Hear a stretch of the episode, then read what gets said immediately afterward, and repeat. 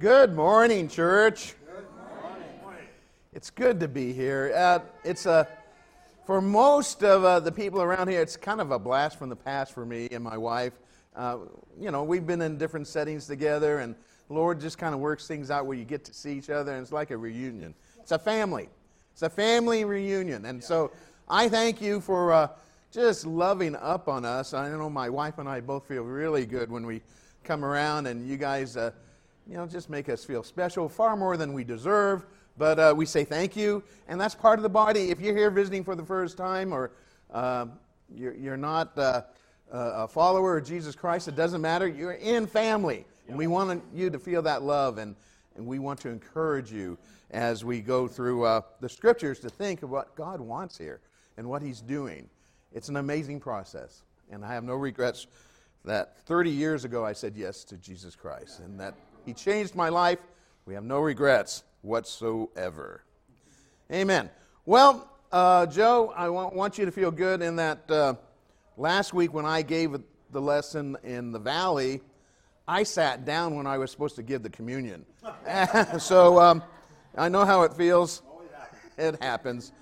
And um, but today uh, I'm coming to you with a lesson that was on my heart quite a long time ago, but uh, I gave it last week in the valley, and then one of your uh, members, well, a set of your members, uh, uh, Masood and his family were there, and they said, You got to do it. You got to do it again.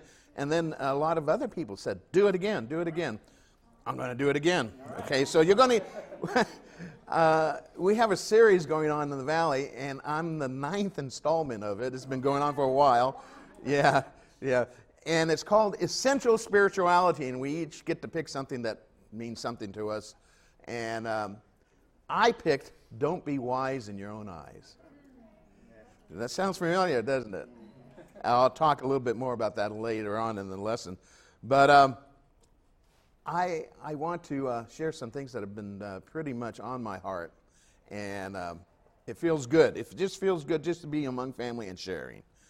So, um, before I even begin, I want us to kind of preface it with a story that we've been captivated for uh, a couple of weeks here. Um, you may recognize this as the uh, 12 boys that were trapped in a cave in Thailand. And the, it was on the news every single night. We were all worried. I got involved listening to it and, and praying for it even. Uh, 12 boys ages 11 through 16 and an assistant soccer coach uh, decided, he decided that it would be a good team building activity to go splunking, cave exploring. And um, they did that, and they got two and a half miles underground.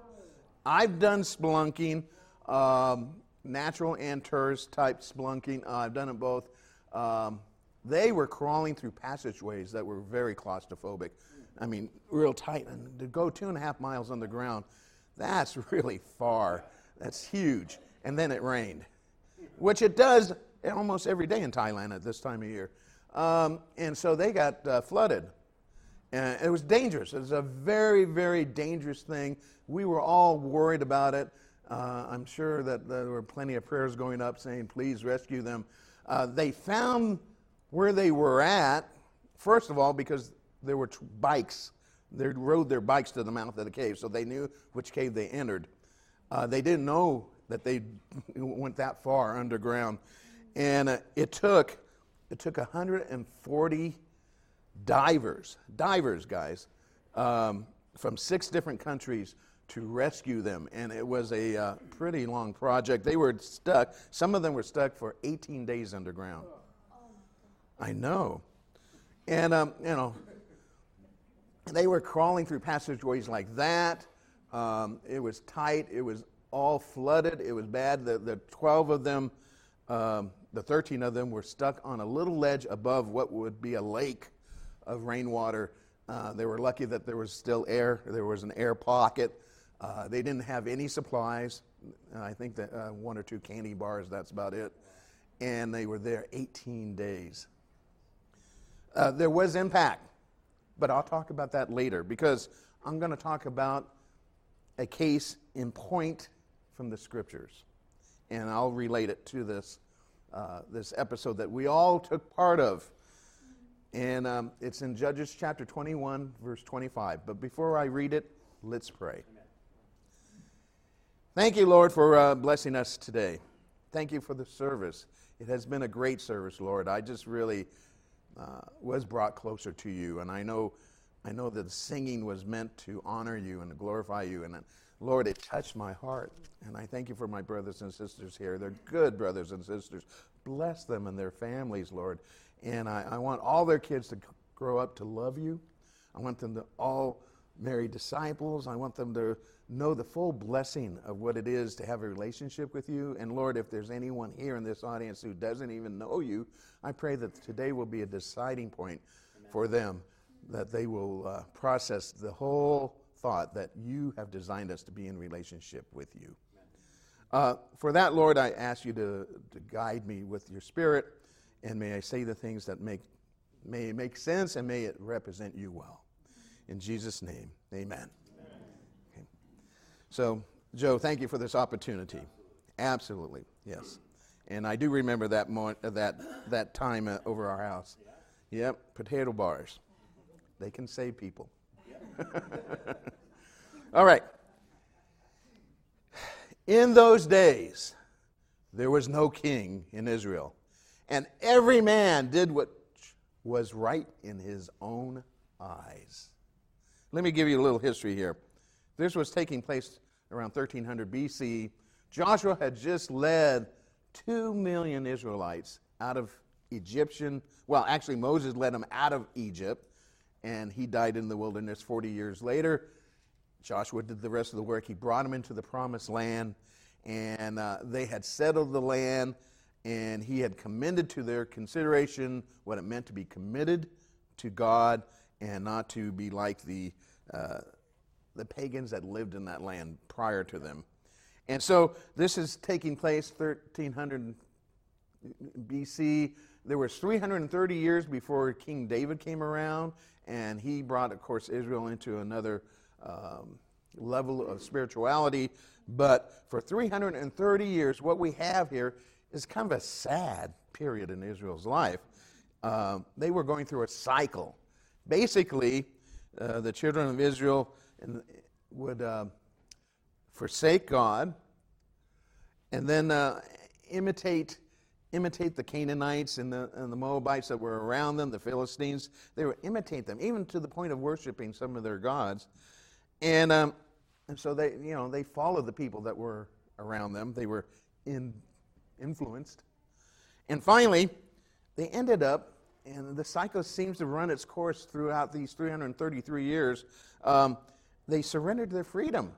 The Philistines start ruling over them. The, uh, the Moabites started raiding them, and they were distressed and they were captive in, in their own land. They outnumbered these people, you know, two million to who knows what, but they ended up subjugated.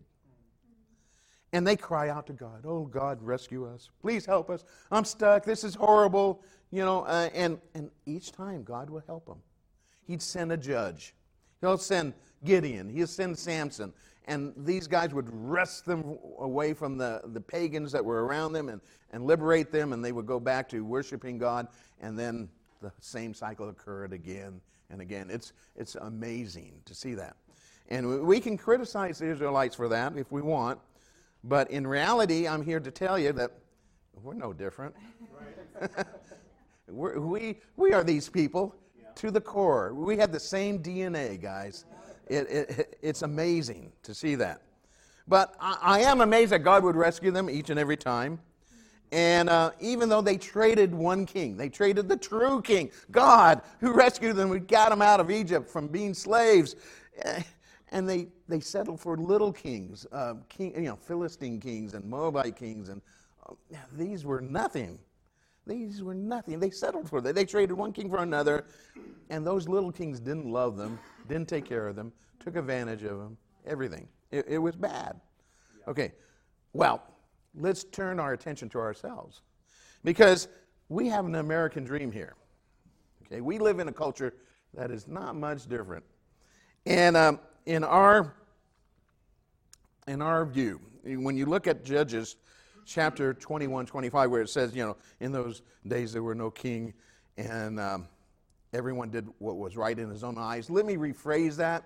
Let me just simply say, you know, there was no moral binding consensus, no moral authority in that land, and every man used his own moral compass. And we can apply, if we, if we translated it that way, we can apply that directly to our culture. You know, we have a moral compass too in the United States. Um, it's, I want to do what I want to do. I don't want you to tell me what to do. I want to do what I want to do when I want to do it with whom I want to do it with, unless it hurts someone. Some, we put a caveat on the end. A lot of people do. I'm convinced, I'm convinced that we're selfish enough that that last little phrase, unless it hurts someone, we throw that away. We sometimes don't care about that. We're that selfish at points. But let's, let's be gracious as we talk because I want, I want to love up on people here.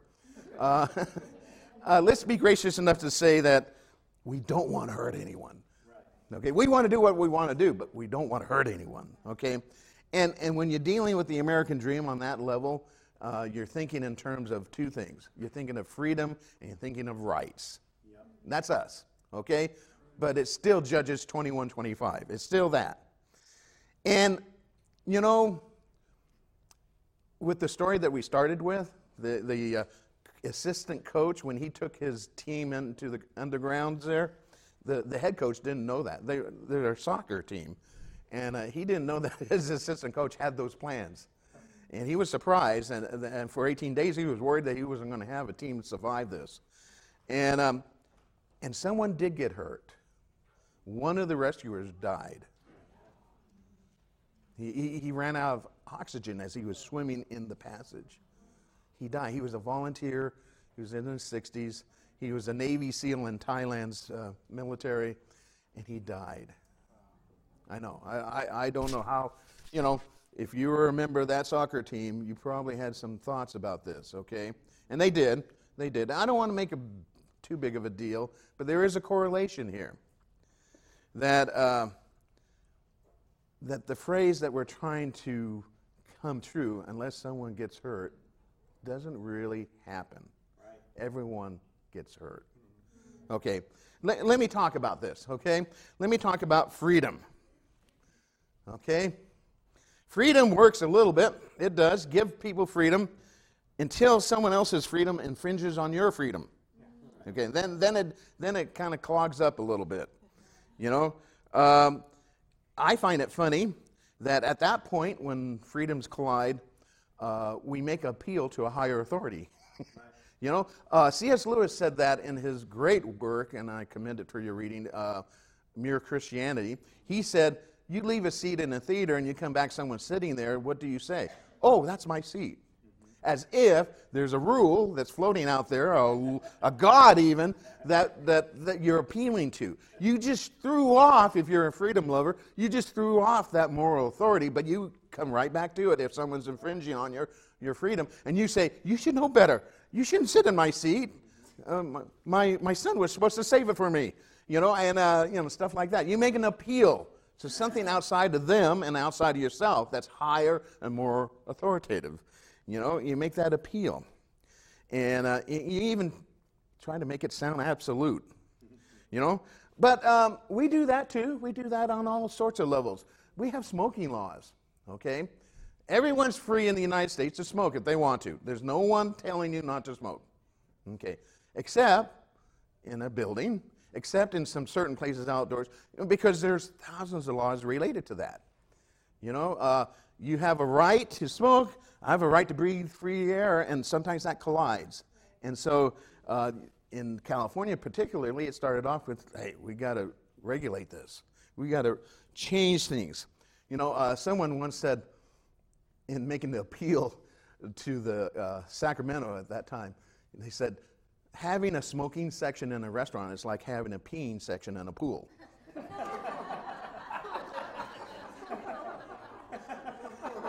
that made enough sense that they made the law out of it. You know, that don't, you can't, sm- yeah. You know, yeah, yeah, yeah. You notice the water temperature rising. Uh, it ruins it for everyone. Okay, what the point I'm making is simply this: is that when you have uh, a moral compass that's uh, it's wrapped around your desires, someone's going to get affected by that. Okay, um, you can argue with me that sitting in your home uh, with the computer looking at porn doesn't hurt anyone. You can argue with me on that. I will say it affects you. And that's someone. You should be someone. It hurts you. Someone's getting hurt. It also hurts the people that produced it because they're commodities. It ruins marriages. It makes unrealistic uh, expectations happen. You get addicted to the, the oxytocin that's generated by watching it. Uh, all sorts of things are happening, never mind the fact that it's lusting, and, and that, that divides you and God. It does have impact. You know, um, there was a movie critic who uh, once told this story. He said uh, his six year old daughter came home one time and asked him, Daddy, would you, would you um, uh, spend a night with a woman, sleep with a woman for a million dollars besides mom? And he looked at her, and that's from the movie uh, Indecent Proposal, yeah, which I didn't see it, but you know, and neither did this guy. The movie critic said, I wouldn't let my six year old see that movie. He says, but it's the neighbor's kids watching it that polluted her, that brought it up to her, and she brought it to me. And it gave me an opportunity to talk to her. But I didn't want that. Right.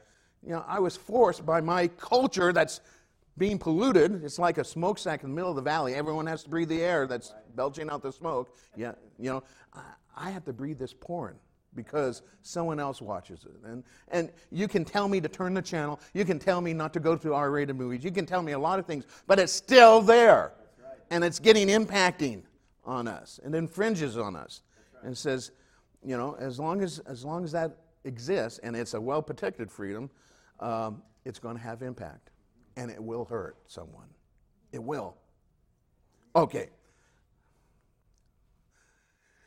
We went to World War II with this guy here, Hitler, because there was a moral authority that we believed in. Right. He was doing things he should have known better. 65 million people died in World War II because this guy wanted to do what he wanted to do. He wanted to conquer lands beside him, he wanted to get rid of Jews, he wanted to do a lot of things. And we said no. We said no to that. And so again, it just goes to prove, or at least gives evidence for the fact that if your desires are your moral compass, someone will always, always get hurt. And it's because we trade God, our King, for little gods. That's right. We're trading Him for greed. We're trading Him for lust. We're trading Him for any sort of appetite. And these little gods don't love you and won't take care of you, and they will hurt you. Okay, so let's, that's freedom. Let's talk about rights. Okay? Again, the same thing happens there. When my rights compete with your rights, who is right? Uh, when rights collide, the phrase is courts will decide. Okay?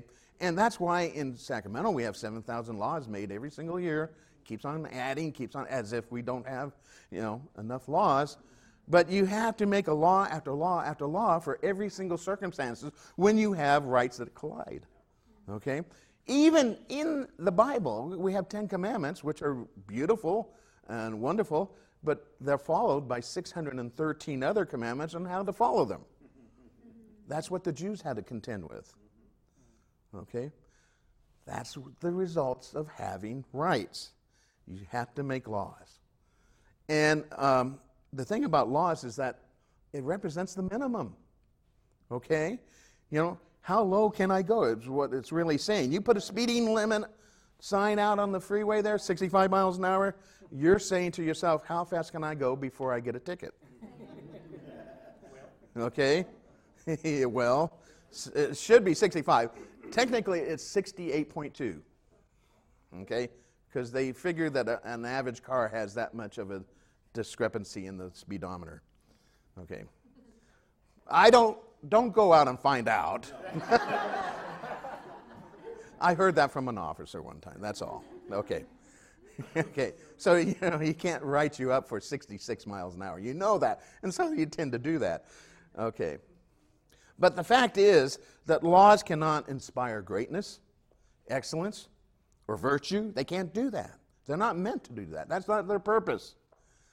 And um, even though you have thousands and thousands and thousands of laws, you still have problems. Okay, you know, a law even though you have laws from Washington and Sacramento, the rich will still strive to rule the poor. Women will still be a commodity. Children will still be victims. If it's legal, the culture will say it's moral. And everyone looks for the loophole. That's what you have, guys, in our culture. And our framers of our culture, you know, the Bill of Rights, the guys who wrote that uh, over 200 years ago, had some thoughts about this. They really did. When they wrote it, they knew what was going to happen. Um, they knew that basically rights were given by God. That's what I am so thankful for in this country. There's many countries that don't even know that or think about that. But in the United States, the framers of our Constitution, and the Bill of Rights is the first 10 amendments of it, uh, gave us freedom of press, assembly, we can assemble here and we can worship God. Isn't that cool? No one is telling us not to do that. Okay? Uh, we have the freedom of religion. We have the right to have bear arms, or bear arms, either way. Uh, right of due process, the right of jury trial. We have the right to be free from search and seizure, and we have the right to be secure from cruel and unusual punishment. You have the right to remain silent in your case. Okay. um, the fact is this uh, they knew that was uh, these are god-given rights that's what they had in their hearts when they wrote it but every single parent in this audience knows that if you give a lot of rights to your children without responsibilities you're going to lose it and the phrase, being wise in your own eyes, came from that lesson in Raising Kids God's Way. Uh, when you said you give a lot of choices to your kids, you wake up in the morning, what do you want?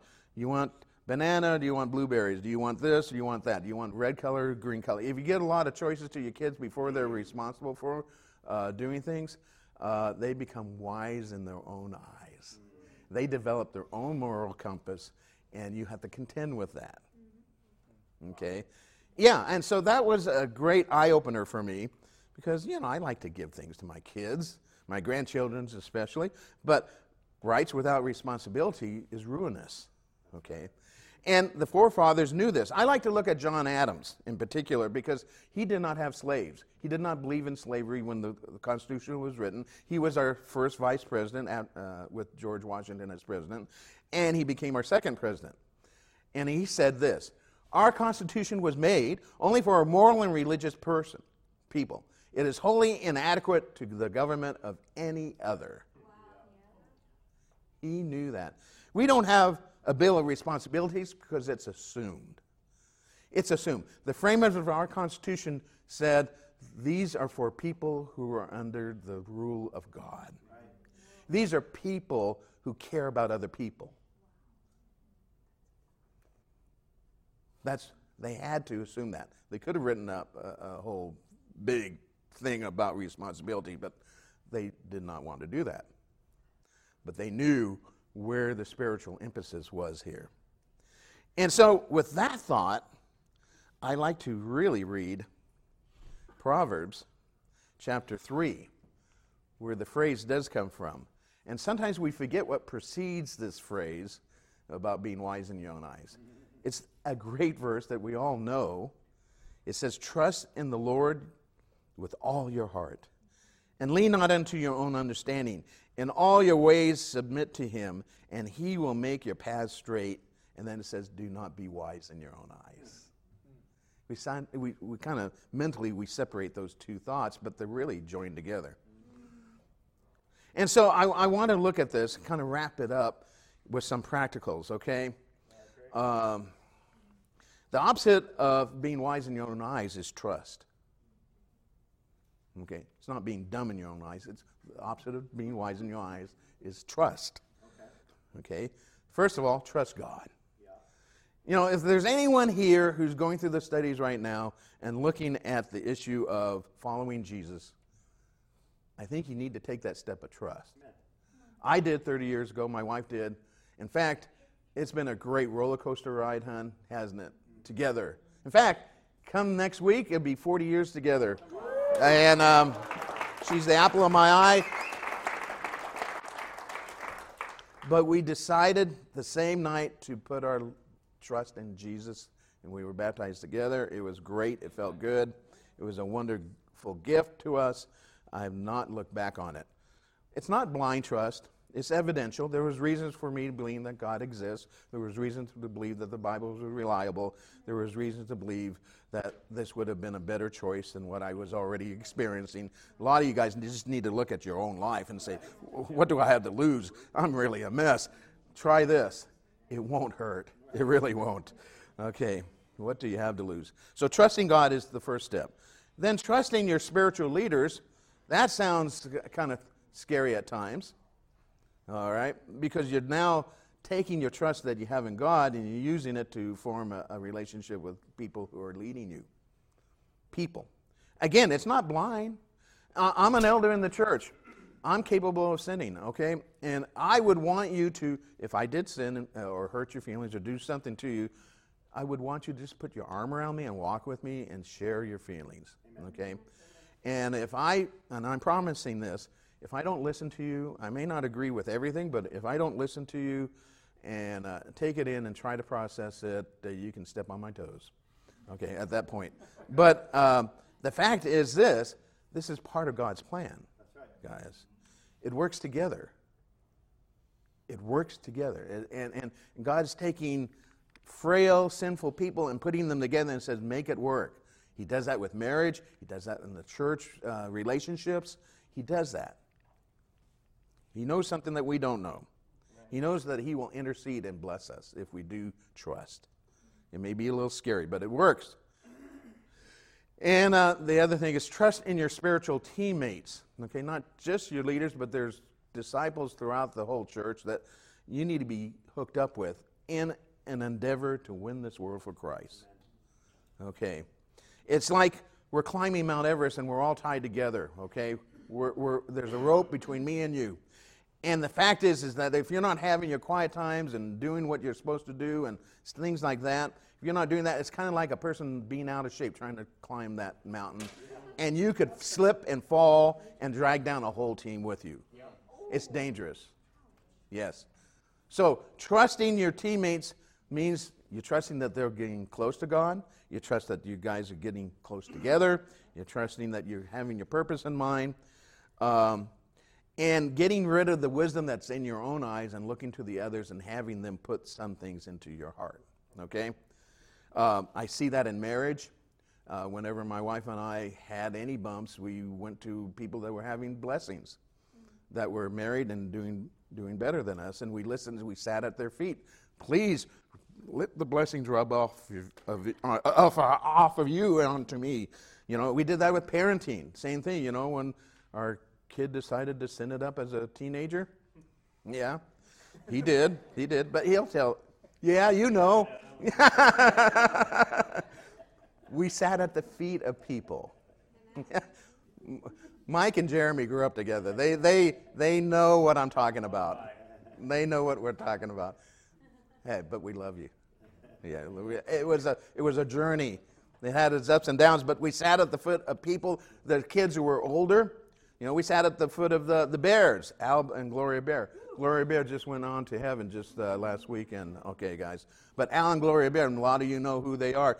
Their kids were um, grown up and doing great. And so we looked at that, and we, when we had a need, we sat at their feet and said, "Please rub off on us. May the blessings just pour out." Okay, we're getting rid of the wisdom that we have. We're just shoving it out there. You fill it up. Fill it up with what God has given you. Okay? And so, putting trust into the hearts of your teammates. You need to be doing that, guys, and not thinking about how wise you are or how good you are or anything like that. I want to share, I'm going to close with sharing an example of that that happened for me just, uh, just a few weeks ago. Uh, I went up to my dad. My dad is a disciple up in the Antelope Valley. He, uh, some of you know who he is. He's very bold, very zealous, and not afraid to speak his mind. Um, he, uh, he's 89 years old.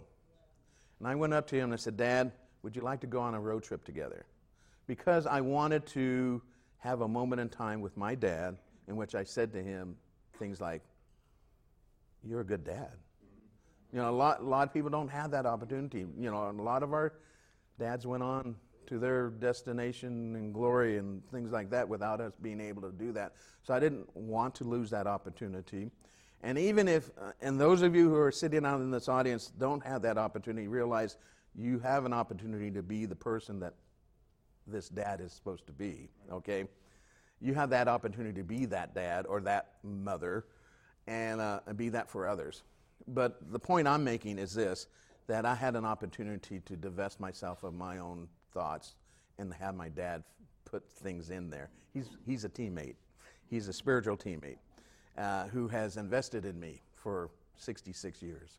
I'm 60 years, 66 years old, and I took my dad on a trip, a road trip. He wanted to go to Mount Whitney. This is a picture he took with his cell phone. We were in the Alabama hills praying for an hour on a rock, looking up at those mountains. That, that is awesome. We went to every single spot. He wanted Mount Whitney. He chose Mount Whitney, and he, there were spots around that area that we had memories of.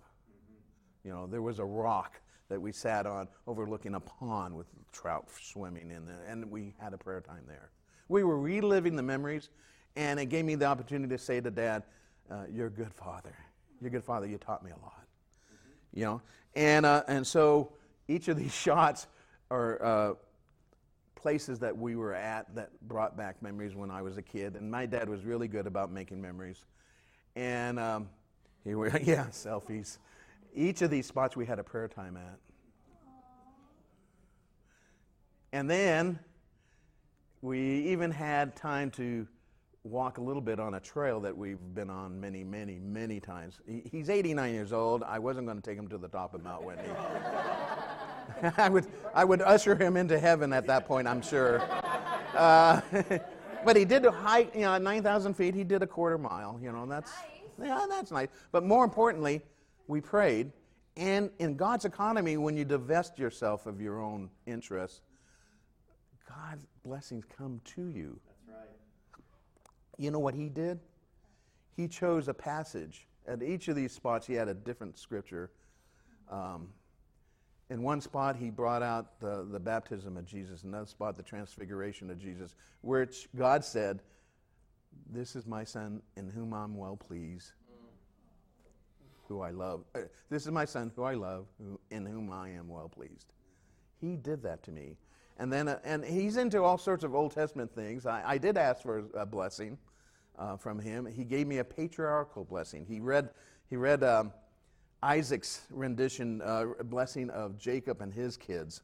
And he did that for me. He prayed for me, my wife, my son, my son in law, my, my two grandchildren. He prayed for them. He prayed for them to uh, grow up to love God and to win souls. Uh, he prayed for the grandchildren to marry disciples. He prayed, for, he was very specific, and he, he had his hand on my shoulder, and then and just like Isaac did to Jacob, he kissed him on the forehead. And, um, and I just want to be half the man that he is. Okay, I just want that. And, and I realize that uh, this is an example, nothing more than an example of divesting yourself of your own wisdom and allowing God to fill it with something else, with someone else's wisdom. And of course, my dad is very wise, and I am going to be like him because I, have vowed to God to, to imitate him more. Uh, I still have that opportunity you know and he's he's 89 years old but he's baptized his neighbors at either side of him. He lives in a senior citizen uh, apartment complex. He's baptized these 75 year olds.